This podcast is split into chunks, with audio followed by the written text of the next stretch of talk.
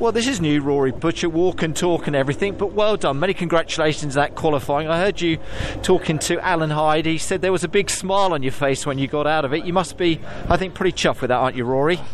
Yeah, we are actually. We're uh, absolutely delighted as a team. There's some events come easy and others just seem to pose challenges. And I, I didn't, we've not felt 100% happy with the car today, but you know we've been improving it and then obviously the conditions weren't quite right in, in quality, which made it extremely challenging too. But we made a, final tweak midway through the session, and, and the car came came to us at the end when, when we had that little dry spell.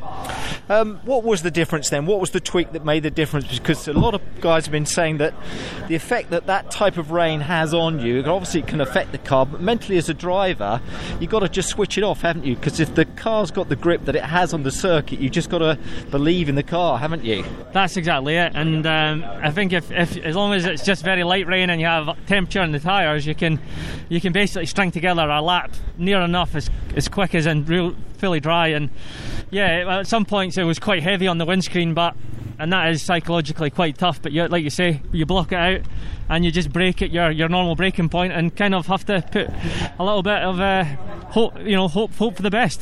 Um, your season so consistent. I think you just dropped one or one round or one race where you had no points. That consistency seems to keep going. But you're in a strong position, aren't you, Rory?